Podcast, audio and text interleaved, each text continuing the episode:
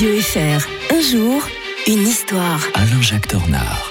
Une semaine qui débute de bien belle manière avec l'historien de Radio Fribourg. Bonjour Alain-Jacques Tornard. Bonjour, on va parler de paix. C'est vrai, bah voilà, c'est pour ça que je dis que la semaine commence. Il y a souvent de ces guerres, on est obligé d'en parler, mais si on peut parler un peu de paix, pourquoi pas?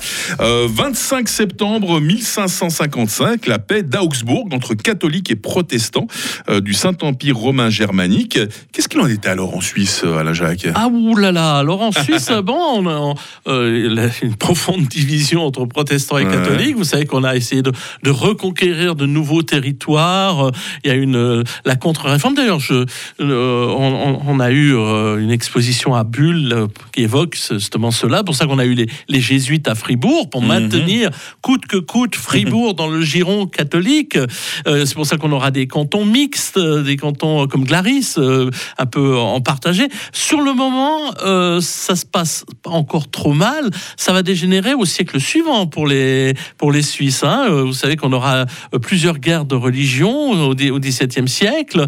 Euh, on aura la dernière en 1712, même encore 1712, et on aura. Enfin, c'est pas, on dit, on veut pas dire que c'est une guerre de religion, mais c'est quand même entre les catholiques et les protestants, euh, 1847. Donc c'est pas hein. si vieux que cela euh, euh, que l'on a. euh, et c'est curieux, on a été en décalage. Au, XVIe siècle, on était plutôt par procuration, c'est-à-dire que il y avait des troupes protestantes qui défendaient des princes protestants euh, à l'étranger et euh, des euh, catholiques qui défendaient des, des catholiques. On, a- on s'était même inséré dans les guerres de religion en France au XVIe siècle, où il y avait des, des Suisses qui protégeaient le roi en tant que catholique, Henri III par exemple, Mhm. et, et d'autres qui euh, soutenaient euh, les protestants. Donc, euh, on- mais, mais ça a attendu après. Tandis qu'ici, avec la paix d'Augsbourg, eh bien, eh bah, ça crée une paix profonde, fait, durable, avec à- à- à- dans l'empire, au sein de l'empire allemand. C'est- C'est ça qui est important. hein.